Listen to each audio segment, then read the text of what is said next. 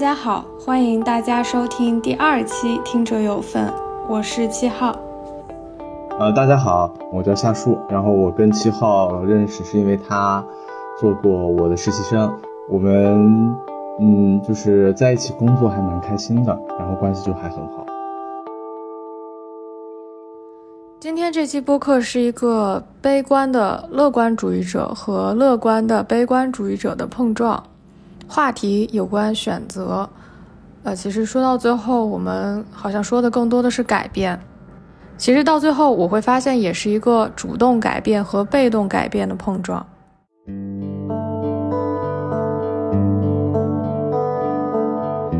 我和夏树是在二零二零年的夏天认识的。夏老师是一个，嗯，简单来说是放弃了。一些原生家庭的优渥和安逸，选择了坚持在自己的道路和理想上的人。虽然出于对他的保护，我没有放出来太多相关对于家庭的讨论，但是在后面的内容里面，大家也还是能听到他提起巨大改变的背后有关他自己的在家庭上的一些困境。有一点不一样的是，我们说了很多不同类型的改变。从生活中或大或小的改变开始，到心境上，或许和到了三十岁有关系的一些心境上的变化，再到曾经一些关系的改变、感情的改变、圈子的改变，他们对我们都产生了很大的影响。我们的对话算是渐入佳境吧。我觉得从个人经历开始到中后段，好像更加进入到了一个更好、更理想的状态。总之，希望大家能在我们的对话中也能找到一些属于你自己的共识和位置。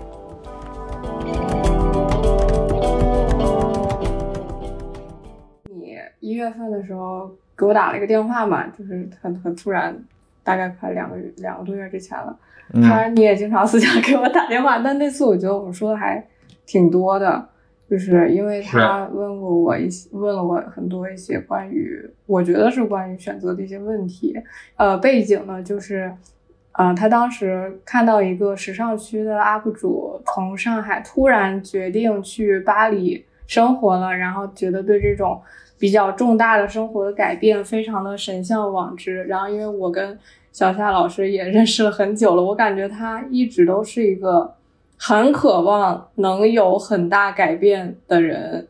可能我不知道是不是因为做新媒体这种工作性质的原因，就是我觉得他算了，我不按我按我不按他说，我按跟你说哈。嗯，我觉得你就是考虑的东西还是挺多，因为你确实是一个很细致的人。然后这种我不知道是不是算工作习惯也会。辐射到你生活里面，比如说对其他自己人生上面的一些，可能说人生有点沉重了哈，就生活上的一些一些别的选择上。然后当时也也聊，比如说要不要换工作，或者换个地方，或者就彻底换一种生活状态。就这个事儿，你现在你还有在想吗？呃，我有在想，但是他没有那么有执念了。哦，等于说你那个时候会一种执念吧？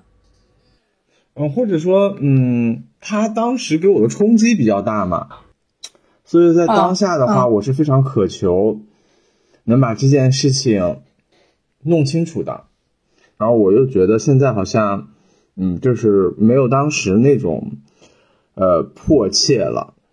他虽然我现在说迫切，但是他可能更偏向于焦虑一些。你说，比如说想把它弄清楚，因为你觉得，我感觉哈，就是这种比较突然，你你可能看起来就觉得有点突然的那种决定，而且还比较大，就跟你的那种习惯挺非常不一样。就你，我觉得完全不是会做这种决定的人。Yes。然后你现在有什么结论吗？我的性格的话，一是我喜欢把事事情。做的准备都非常的呃完备，对，再加上我也拖延症也厉害，呃，所以我会觉得我不是那种性格的人，那或者说我现在会没有那么执着于和自己的个性做斗争，他会时刻提醒我，但是我会觉得一步一步来会好一些，能让自己起码在精神状态上会好很多。但是我也必须要承认，而且我我也是这样认为，就是那个东西确实给我带来了冲击。我也觉得，呃，那个东西是就是他做的那样的选择，是我在一定程度上比较向往的。嗯，因为我的个性是很循规蹈矩，呃，我自己认为的循规蹈矩吧。嗯，然后我也一定程度上，其实咱们都有这种情况，就是会受限于自己所接触的这些东西。嗯，对，在这个层面，它打破了我一些的认知嘛。那可能对我来说，像这种呃轻易能够去出国，然后能够很呃果断的决定下一个阶段自己人生去向何处的人，他们可能会没有很大的呃经济压力。但是那个博主确实在那个时间段没有经济压力，但是他本身他不是一个家族富，就是家庭富裕的人。嗯嗯，就是对我的设想来说，可能一个人他在他的其他的领域范围内，他没有那么。大的危机感的时候，或者说他有很比较强的安全感之后，他才会有比较大的勇气去突破。那在我看来，呃，那个博主他其实，在之前的我了解的经历当中，他没有那么无忧无虑嘛，然后他就做出了这样这样一个重大的改变。那就是你也知道，就相当于我自己作为一个深陷这些呃很混乱和焦虑的泥潭当中，你会觉得这种是非常呃洒脱的一种。嗯，行动嘛和想法嘛，就是他会给我一些我觉得啊，可能我也可以做这样改变的一些，可能是奢望或者是一些奇怪的想法。对，就是所以你现在还是有在想这些事儿，就是这些东西还没有怎么说呢？从你的一个愿望 list 上面撤下来，但可能你把步调啊没有没有，为什么？就是我会觉得这件事情嘛，在我不断思考的过程中，它就不是只和不是我自己想打破我的习惯这件事儿那么简单了。就是当你去规划你自己的日后的发展的时候，呃，嗯，它有很多各种各样的因素。就是啊，你自己想到底想要过什么样的生活？那么可能在现有的各种的条件下，你有没有机会能在日后过上这样的生活？我都是我会去考虑的事情，或者说都是是可以关联到的事情。所以考虑，我觉得这是应该的哈。就是呃，到现在来说，我会更加去关注这些关联。那么呃，结合着各种情况来说，我依然觉得它对我来说是一个非常有诱惑力，我时不时还会想起的一些方向。我觉得你是就是你这次说到一个事情，我觉得还蛮重要的，就是经济独立这件事儿。你刚刚说是经济压力，因为。确实是，就是你有勇气做出一些非常大的改变，要么就是你可能有家里或者其他的这个第三方给你做一些支撑，要么就是你自己真的挣够了钱了，我就是觉得这个事儿我自己能给我自己托底，然后我 OK，我可以去做这个事情，因为我现在念书肯定是我家里在帮着我嘛。嗯。那所以对你现在来说，你会想说，比如说我赚到了一定的。钱之后，然后比如说我有一个什么比较明确的规划，因为你我觉得规划还挺强的吧，你对自己的规划感还……哎，我没有，没没没没有这样的明确的规划，说实话。那你会怕这事儿越拖越没吗？啊，我给你解释一下，我为什么不那么担心它越拖越没。嗯，我有拖延症。对。但是拖延症吧。它的意味着就是它可能会把我逼死在最后一刻一个时刻，然后我还是把它就完成了。那最后一个时刻它取决于什么呢？是你就尤其这种事儿，它其实没有人会要求你去做嘛。你自己对自己的一些想法，就什么叫最后一刻呢？我这件事情我很难，我很难现在去描述它最后一个时刻，因为我会觉得这个时刻是到来的时候我才知道的，或者说我才会有所行动的。就我拿我自己的经历来说哈。我做很多，呃，决定或者说我做出豁出去这个行动的那些时刻，会是一些呃外部会有一些对我来说有致命性的东西。那就是我我我之前在高中的时候，呃，我在我们学校的广播台，然后做做副广广播站做副站长，我要负责所有广播员的排班，然后我就给他们排的多，我自己就很不排。我的意思让他们多上，呃，但是呢，对于其他的人来说，可能觉得我呃太少表现了，或者说我现在很难去判断那个原因是什么哈，呃，或者说我那个做的不好或者 whatever，然后就因为这个把我给撤掉了，这很奇怪。呃，呃对，所以我觉得这个事儿对我来说当时是非常打击和难过的。我没有，就是我到现在我也没有办法说清楚他是为了什么。那他就会有这种心态驱使我把这件事情做得好。这件事情就是意味着我要在起码在当时的那个环境下，我要打破他们对我的判断，就是他就觉得我的播音素质不行这件事儿。然后等于说你就做了一些别的事情去证明了你。对，是 OK 的。啊，对，我那时候就是所谓的呃演讲比赛嘛，我就拿了第一嘛，我就把那个所谓的站长就比下去了嘛，在后面的演讲比赛里头，我大学里头做的跟播音相关的工作，其实一是跟我的爱好有关，也有跟我这一次事件给我带来的影响有关，所以我在大学的时候，我就拼命的在做这方面的事情，然后我也觉得。嗯，挺挺开心的，因为做出了不错的成绩嘛。这个有影响你后面进新媒体这个行业吗？有啊，但是他他他倒没有，就是这件事情的打击就没有不不在于影响我，而是我对这件事本身的热爱导致的。你会觉得很多事情，包括你现在，或者你整体作为一个人。你做很多决定的时候是依靠外界影响比较大的吗？对，我可以这么理解吗？我觉得现在依然是这样，因为前几年的时候，我记得你还有跟我们说过，就是嗯，想要去上海，因为他现在你就你现在在北京嘛，就你最后也没有过去嘛。然后我我感觉你最近一大段时间也很久没有。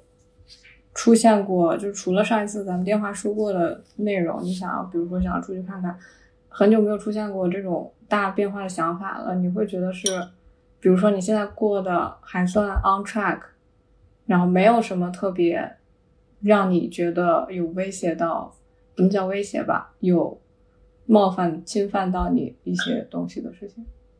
就是你说的这个事情是对的，嗯，但是。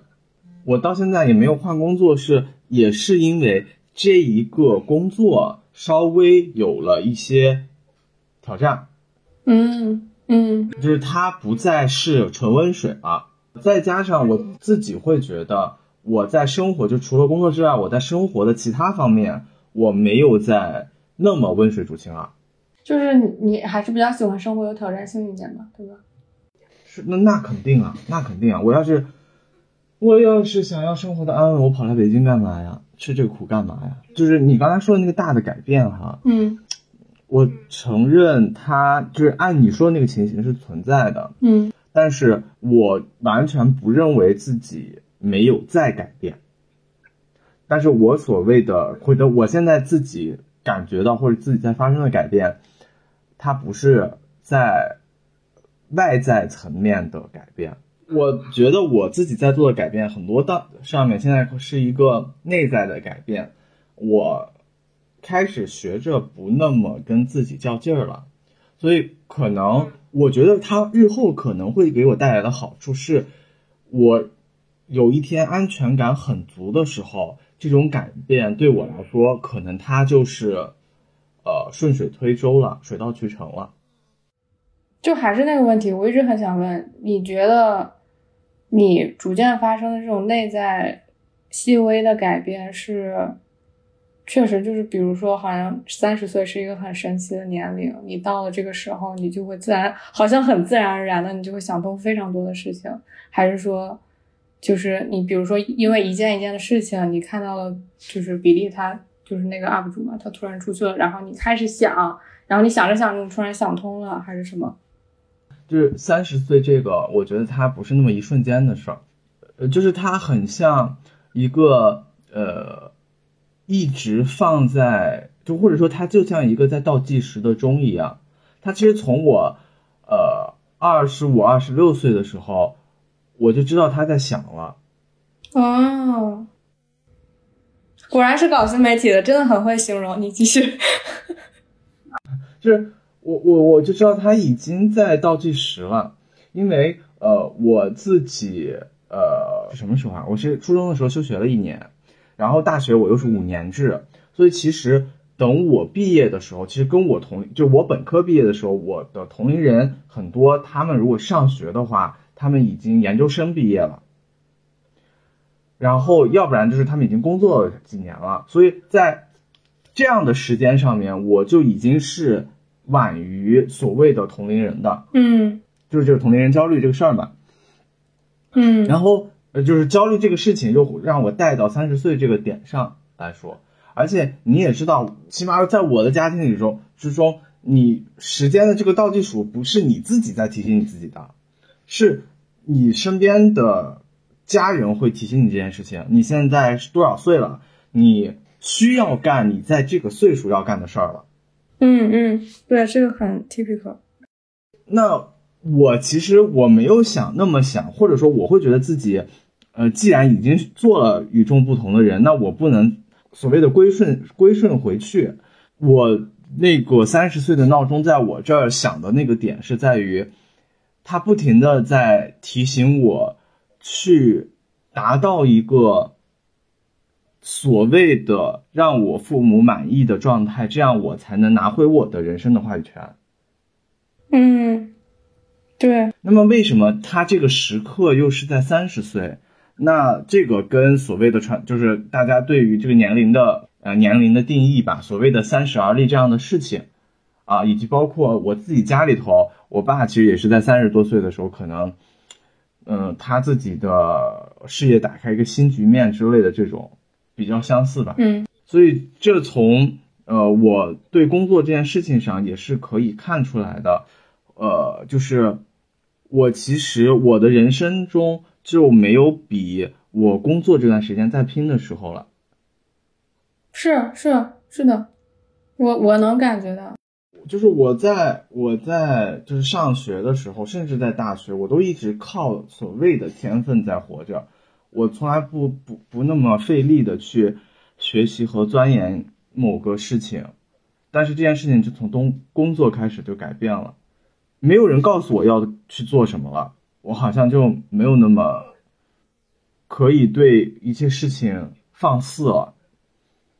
这个事儿是你上班了之后突然意识到的吗？因为我觉得还挺，就这个又要说到一点，说出来一点就是学生思维的问题。就其实学生思维，我一直觉得是这个社会对于学生最后的一点仁慈，它其实是一个非常贬的贬义词。就是说你还有学生思维的话，其实就是你不知道怎么安排自己，没有什么主动性，你一直在等着，就是别人的驱使嘛。但这个事儿它不是说不是所有人一进到。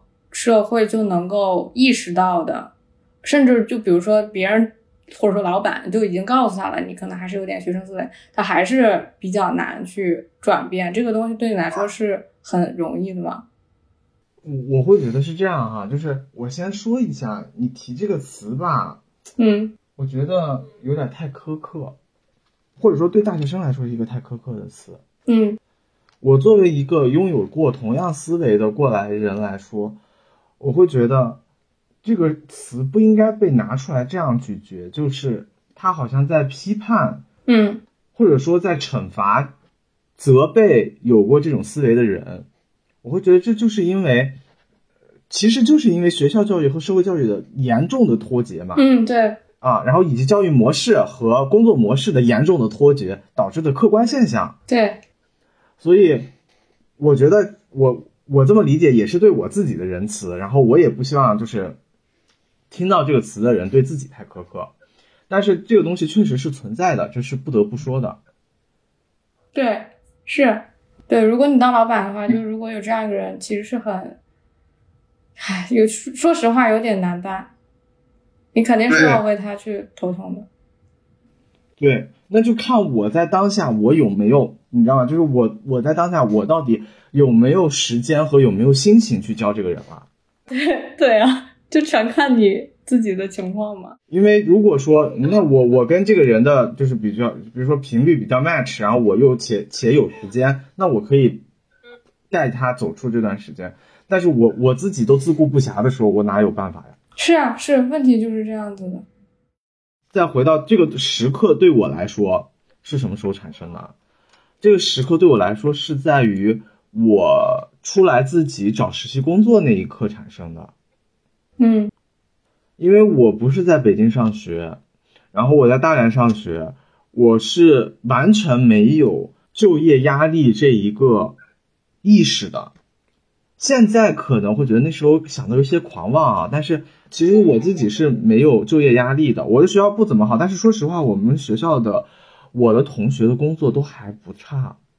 嗯，然后我当时就很自以为是的来投了北京的实习岗，而不是投大连的实习岗。嗯，然后就自己跑过来来面试啊，当然就是结果就是一败涂地啊，就是你什么都不懂的一个，嗯。也没有任何经验，没有什么都不懂，然后，呃，你跑来，呃，实习，我的简历是当时过了嘛，然后周围的人对我的反馈是非常好的，但是面试官没有通过我的，没有让我过第一轮群面，然后我还是坚持留下来去面了下午，然后问他为什么，他认为我一些技术问题，我真的就是，你知道，就是当场就是羞愧难当，你知道吗？就是你完全没有任何的，就是虽然你在学校里做了一些什么东西。就是只能说那些就是个屁。哦，我知道，我感觉我知道。因为比如说跟我一起面试的啊，北理工的研究生，北师大的软工软件工程研究生，嗯，有很多段在北京的各个企业实习经历的应届生，嗯，就就是完蛋，就是那个时候才你才知道，就是说原来外面的世界真的是不一样的。是啊，是的。就我记住我刚刚说的感觉，这个还是对你来说的一个外界的因素，因为你好像冲破了一个一个范围，然后你看到哦，这世界是这样子的，外面就咱们说人外有人，山外有山嘛，然后你明白哦，这个是一个比较大的冲击，然后你相当于给了一个劲儿回去，我要做出一些改变，不然我没有办法达成你想达到的也好，怎样的嗯。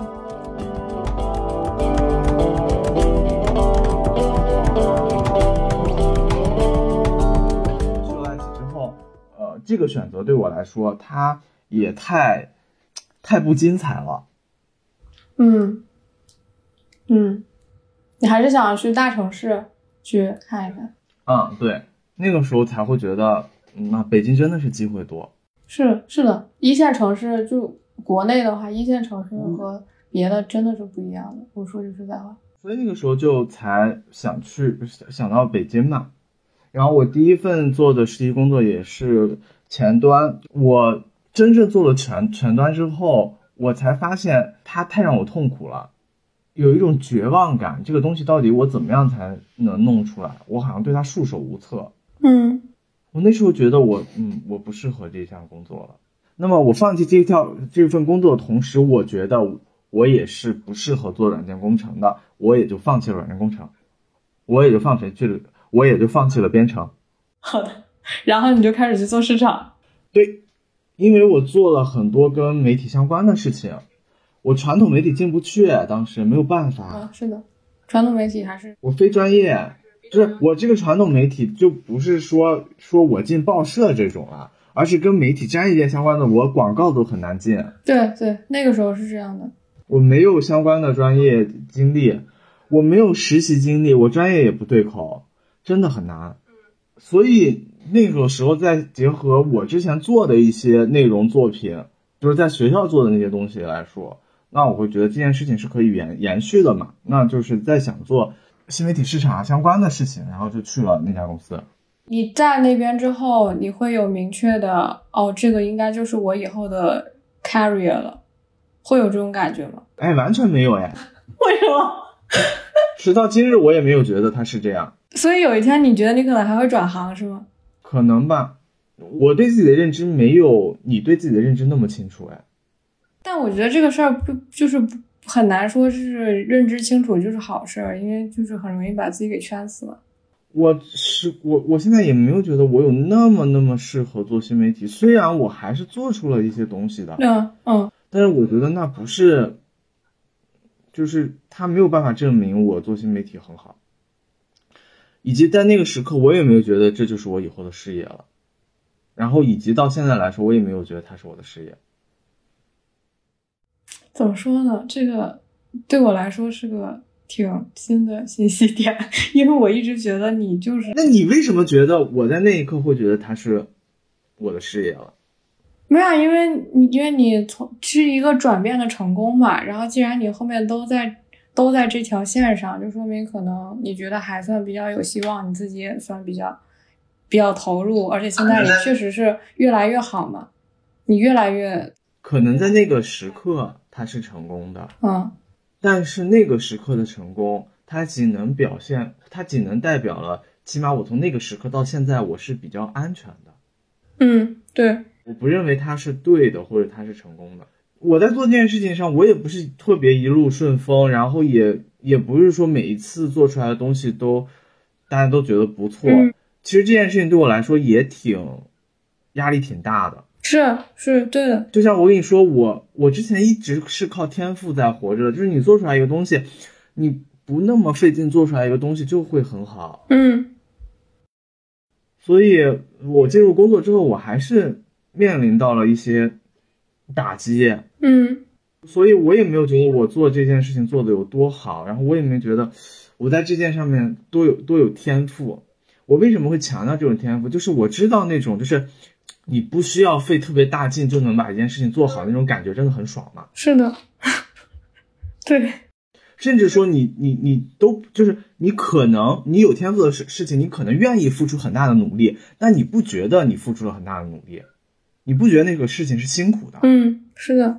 那我会觉得这个事情就是现在我做的事情没有让我感觉到我不辛苦哎。但你起码还愿意做它嘛？因为愿意做它，可能是我现在唯一能做得好的事情啊。对我感觉就陷入了一个循环，就为什么我从来没有想过你会觉得自己不适合，以及这个做做内容这件事儿不是你整个的人生的比较大的职业方向，因为我觉得你这个人性格各方面你就非常适合做这个，你也非常擅长做这个。我适合做内容，或者说我喜欢做内容。对，然后我会觉得我做内容策略做的挺好。嗯。但是我现在越来越觉得我的创意越来越枯竭。对，这是一个问题，就是为什么？你知道为什么我第一期就是跟别人聊的播客我会找你吗？你你你，嗯，因为你是我在进我在进网易之前，我是一直想要以后做内容的，我会觉得这个东西是能够给我热情的一个行业。然后，OK，网易是我第一份。新媒体相关的工作，我第一次正在做内容，嗯，因为之前一直在做广告，嗯，那个那些东西，我觉得我没有那么大的热情。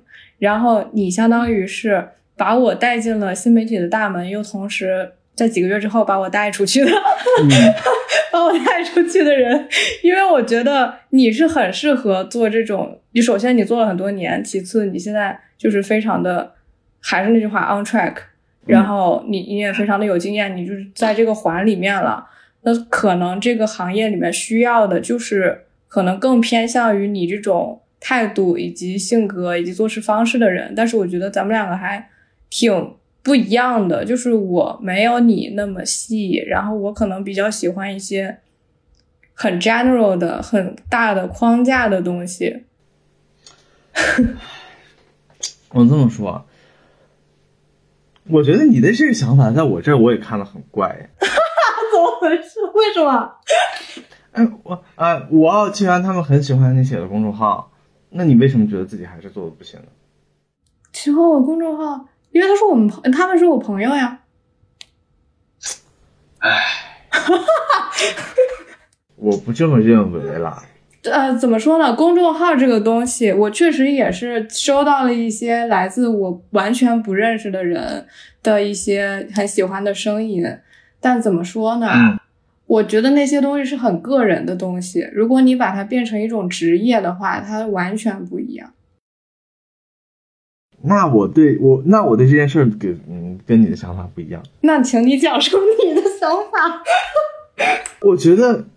我觉得能把就是在现在能把自媒体做的很厉害的人，他一定需要非常的有个性和自我。嗯嗯，是啊，是的。我也许有个性，但我没有自我。这话这话让我怎么接呢？我是觉得你是有自我的。我确实还可以，我确实还可以吧。但是怎么讲呢？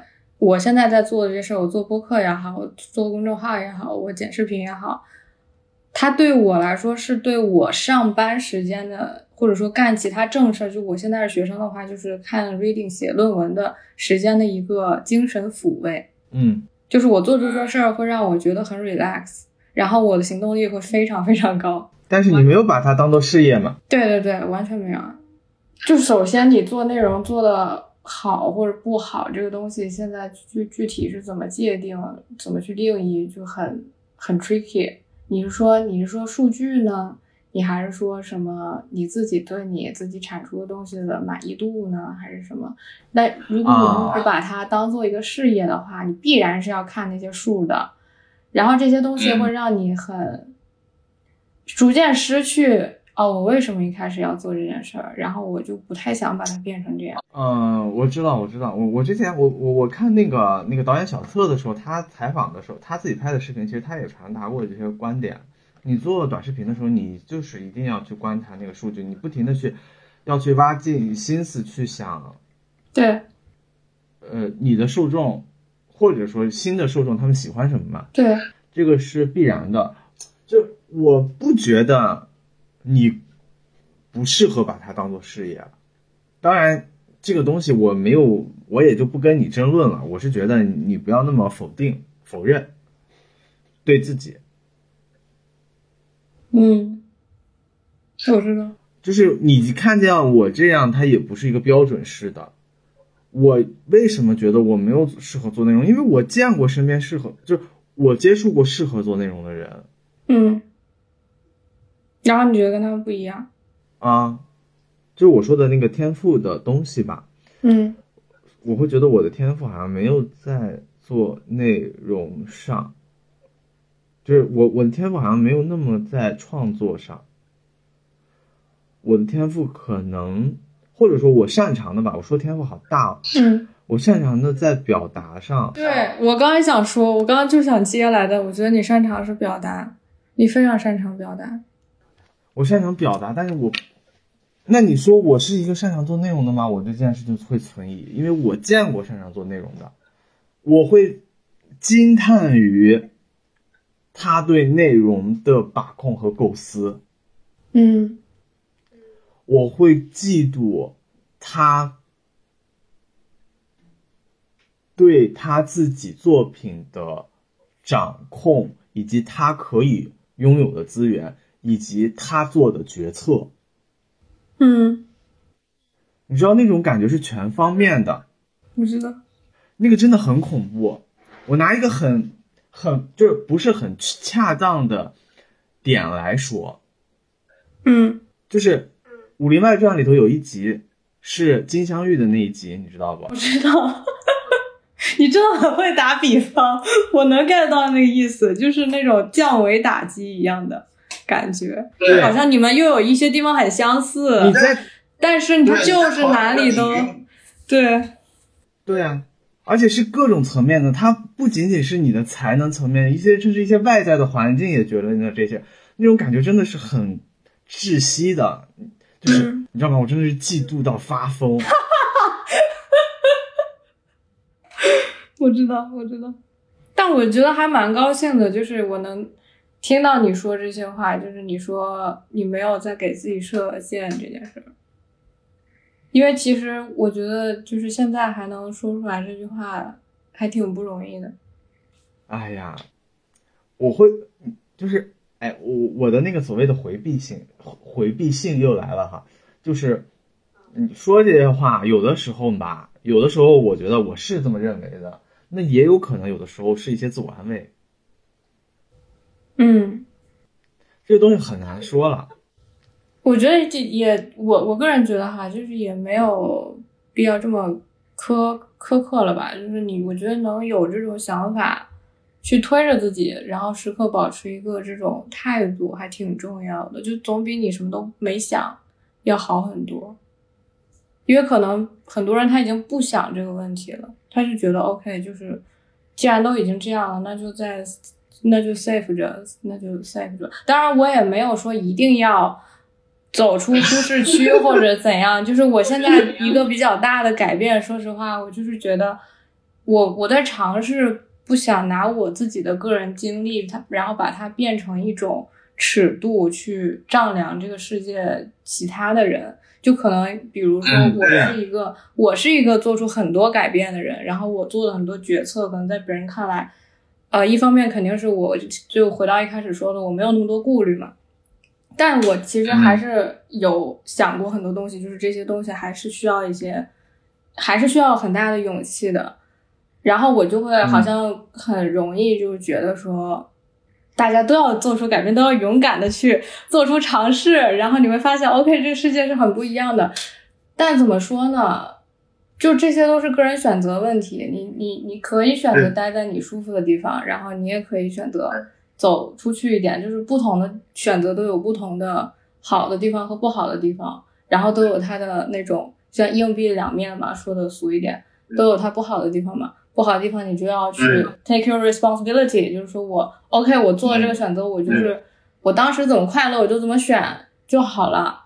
然后你至于后面你尝到了一些不好的那些影响和后果的时候，你要明白说哦，我我这个就是这个后果，我需要去承受它，然后需要去需要去负责，为我自己选择负责，然后就可以了。我现在也没有说很想劝人，哎呀，大家要改呀，大家要出来呀，你要见一见这世界有多大。是我，我确实见到这世界很多不同的角落，然后这个对我来说是非常宝贵的东西。但我我觉得现在更尊重世界的多样性了，就是 没有什么特别一定要做的，一定要改的。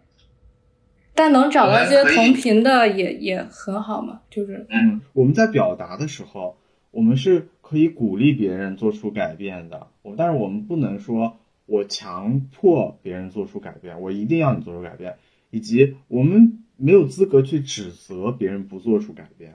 对呀，是的，说实话，我现在鼓励我也很少特别。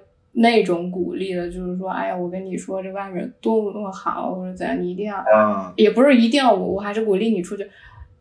就是别人，比如说跟有一个人，他跟我说，他现在每天可能过得比较有规律，然后比较安稳，我会觉得那那也很好。就是我，如果你真的开心的，就是真的非常好的一件事儿。就是咱们两个是不同的画册。那可能画的画不一样，风格不一样的，就是你的也很好，我的也很好。但如果你要是问我，哎，你觉得怎么怎么怎么样，我会给出你最诚实的回答。嗯，我是这样子的，我是跟他，就是如果有这样的问题的人在我面前，我会从他的话语中去感受他到底需不需要别人 push。Yeah, yeah，我我也会有一点这样。就是如果他需要 push 的时候，我一定会 push 他一把。这个东西是因为我觉得我是时常需要别人，或者说帮我提起勇气的人，那我也不吝啬去帮助，去做一个帮助别人做这样事情的角色。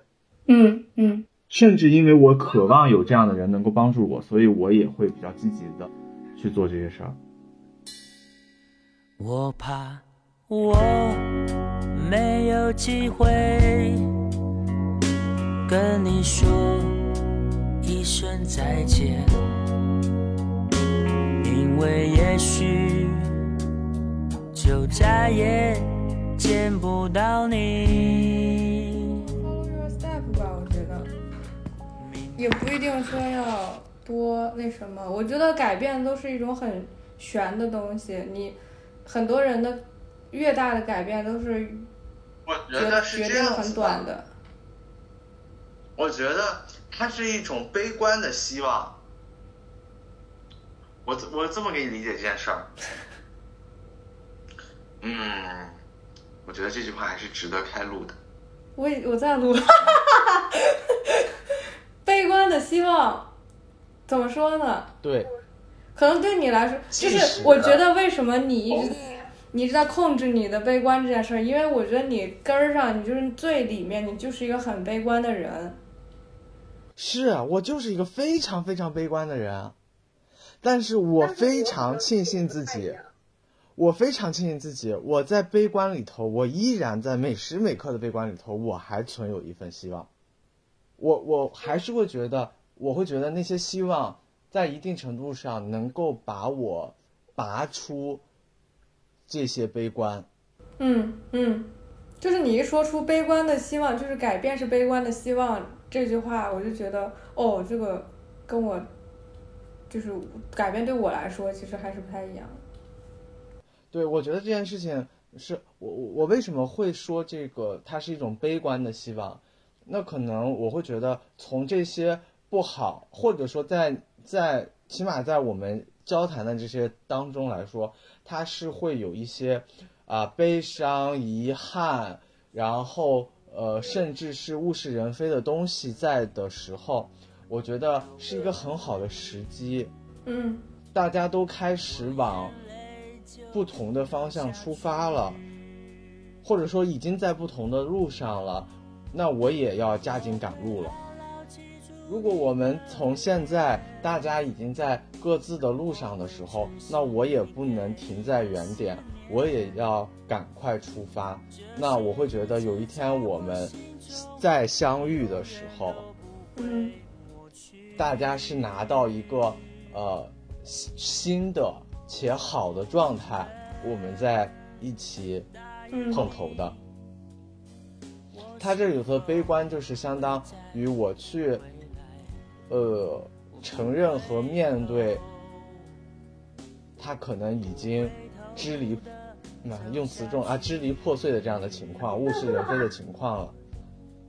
我的希望既是，既是我觉得没有那么的物是人非，我觉得这一切还是有改变的，同时我也有悲观的情绪，在他也许真的不可以改变。但在从中又生出的希望，就是我怀有着希望，就是我们各自前进，然后还会有很好的相遇。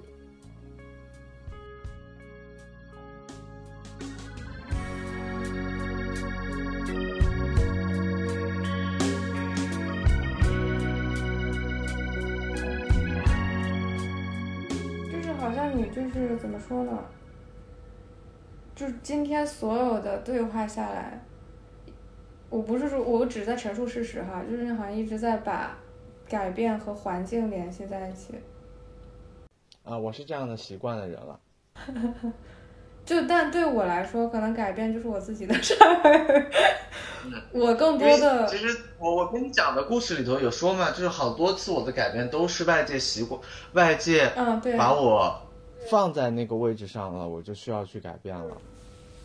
对我更多的改变都是我就是知道我要干这个事儿，我就要，甚至说我自己强迫自己把自己放在某个环境来中当中中去去改变，所以我会觉得外界的影响对我会比较大，然后我甚至很大程度上会把外界的影响或者外界环境当做我的理由甚至借口。嗯嗯，我就没有那么特别依附于这个。咋说呢？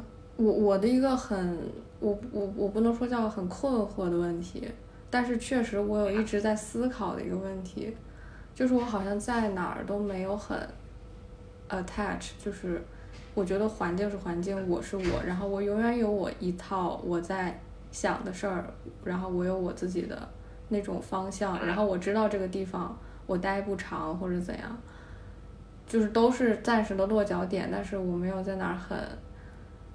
有特别特别踏实下来，就是扎根的感觉，所以我一直感觉好像在变。就我我之前我刚来这边的时候，我也跟我这边的一些朋友说，我从来没有在哪儿，就是工作的时候还好，工作在上海那一年是我在一个地方待的时间最长的一年。之前你上大学也好，就是我待这儿待几个月，然后回天津，在这待在上香港再待几个月，然后我去北京，然后在香港，在上海。然后怎样怎样，然后我又去英国，就是我一直在动，我没有在哪儿待的时间特别长，所以我就是因为我我所有的东西都是靠我自己的想法去指挥的，有好处也有坏处吧，我觉得。那你觉得他是你的问题吗？这个叫他问题，首先我我我暂时还没有把它定义为是一个问题，我我觉得可能是我的一种状况。说问题就好像一定要解决一样。那就得了。对，就是偶尔可能有所感叹吧。人跟人确实不太一样。那你就也就不需要纠结在这件事上了。嗯，嗯，也不没有也嗯，尽量吧。对，我也发就你说到这儿，我也才突然发现一点，就是我身边对于那种变化非常非常敏感的人，都是在一个地方就是保持一个状态非常久的人。就比如说我在这边会有一些同学。因为我们第二年不是在美国嘛，嗯，然后他有一些同学，他可能本科就在伦敦读的，然后他现在研究生还在伦敦，等于说他本科和研究生其实都还在一所学校，然后他对于去美国这件事就非常的犹豫，以及，嗯，他现在其实就是很多人现在还在犹豫，就是因为我完全没有去过那边，然后我已经习惯这边了，那我。我能不能有这个？咱不说什么精神上的，呃，不是，咱不说什么经济上面的独立不独立的问题，就光从精神上，我能不能承受这个东西？这个真的对他们来说是很有挑战性的。但是我从来没有想过这种问题，因为我都习惯了。嗯。就包括我朋友问我说：“哎，我我因为我前段时间不是去巴塞罗那嘛。”然后他就问我：“你觉得你在这块儿，让你在这待一年，你能待吗？”我就跟他说：“我在哪儿待一年，我都能待。”就是我我我的这种模式就已经。你，因为我觉得你说的你能待，是你根本不在意。嗯，因为我好像有一个有这个非常强自信，说我可以 handle 得了所有的变化和适应一种新的状态，对。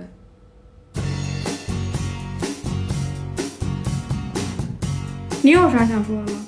还是那句，就最后最后再说一下好。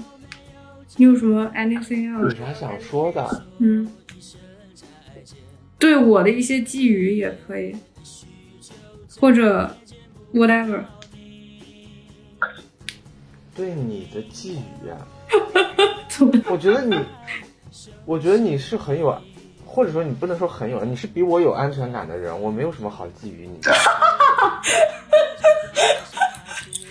这这就非常的有意思了，我因为我也不完全这么觉得，就是安全感这个东西，再说吧。就我觉得你是比我有安全感的，然后你比我清楚自己要干什么的人，所以我还倒没有说需要帮助你什么东西的。没有，但是你有帮助我，你有对我的内容进行一些那个督促。回头的走下去。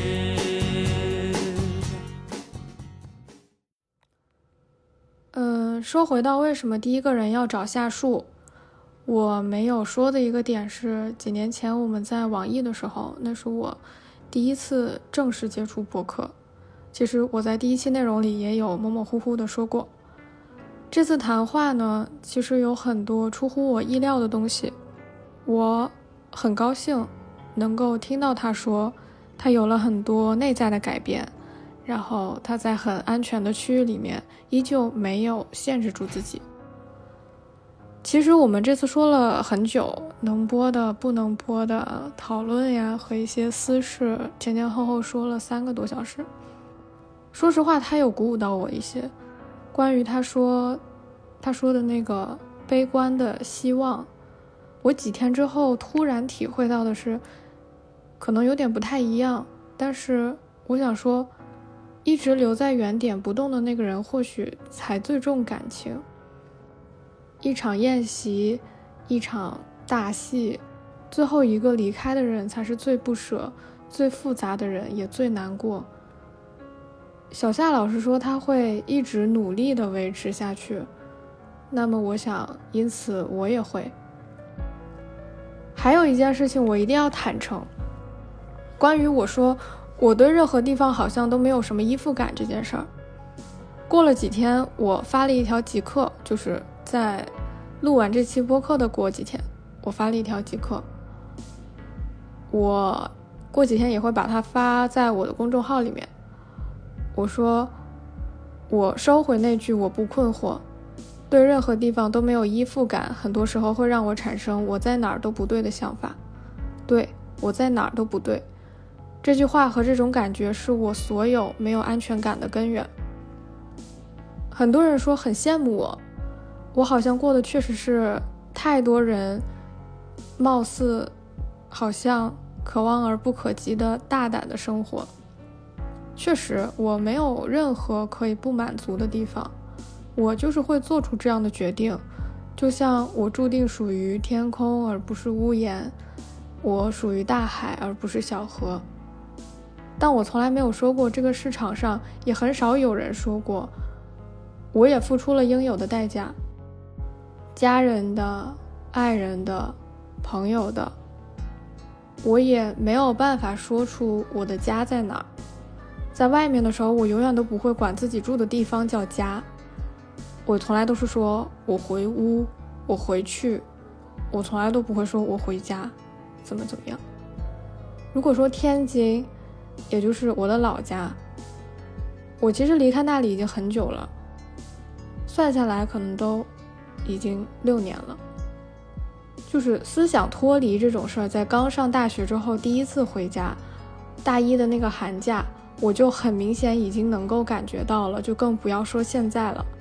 再加上我从小长大的家里，每次回去其实我都会有不熟悉的角落，甚至我不熟悉我盖的被子。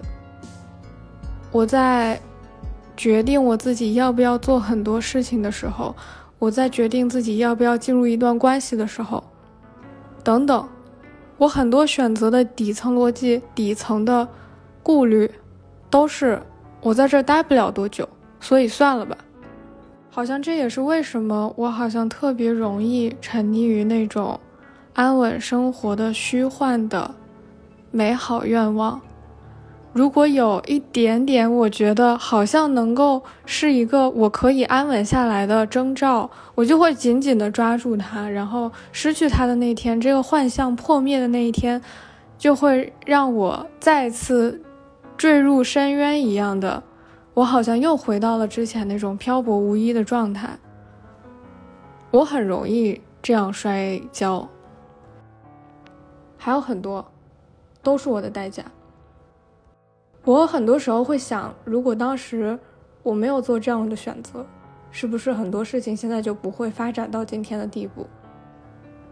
事实上也不会的，环环相依，都是命。就像我离职之前最后一封周报，开头我大概意思说，我也曾经想过就这样留下来，因为外面那么大，哪里都不是家。但最后我还是决定做回那只某高给口罩，就是张国荣在《阿飞正传》里面的一句台词，就是没有脚的麻雀。所以大家，没有什么人需要你羡慕。你自己过的就是最好的人生，可能这也是我为什么现在不劝说别人改变的另一个原因。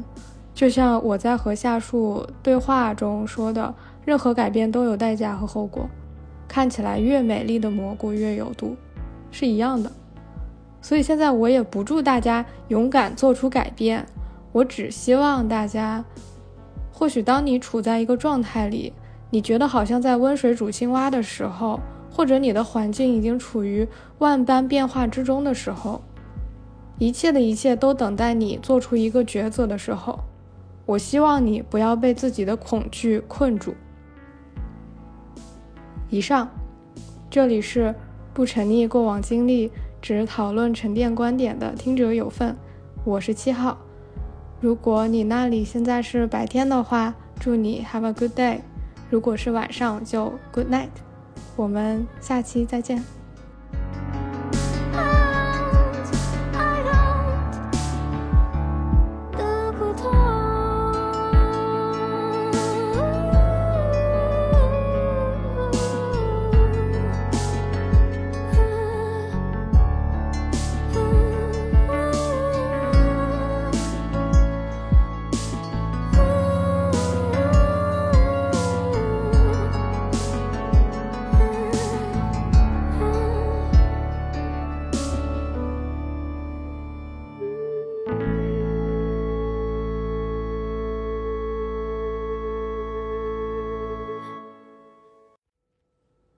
是在说你今天拥有的这些，你可以都不要？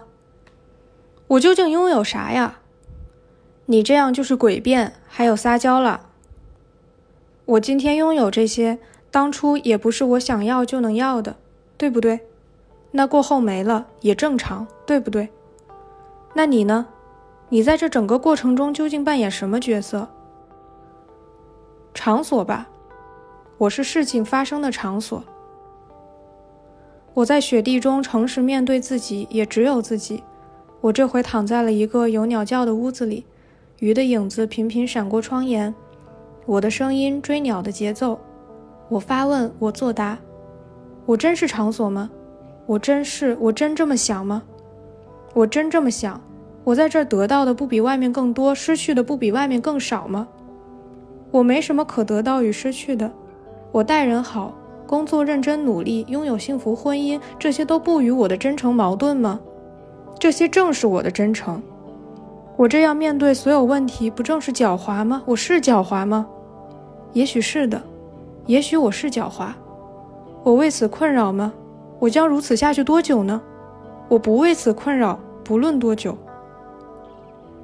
鱼的影子扩大成鲸的影子，终于游过窗外那座我还没到过的雪山。动势极慢，重量压迫松树间，划了几十个口子。海水顺着各个树梢从影子里流了下来。浪花带来旧消息，雪使奇迹冷静。我依然发问，我依然作答。我热爱我作为场所身上发生的事吗？或憎恨？热爱与憎恨是男友的情绪，我多是接受。我可曾主动做过什么呢？维持场所稳定。我真的做好告别的准备了吗？随时，随时，就像当初做好了登场的准备。我惧怕什么？我惧怕骗过了自己。我是否虚伪？我不虚伪。我会为今天面对金流的海说的话后悔吗？我不后悔。不论面对什么，我愿意再说一次，只怕内容有变。我终于得到了坚实的心吗？今天，今天我终于得到了坚实的心，直至永远。我终于相信时间了吗？谈到今天和永远，对不起，我始终不相信时间。始终不该是一个词，应该是一个字。时间的线性是温柔的骗局，唯有我一人逃脱回来报信于你，叫我以实玛丽。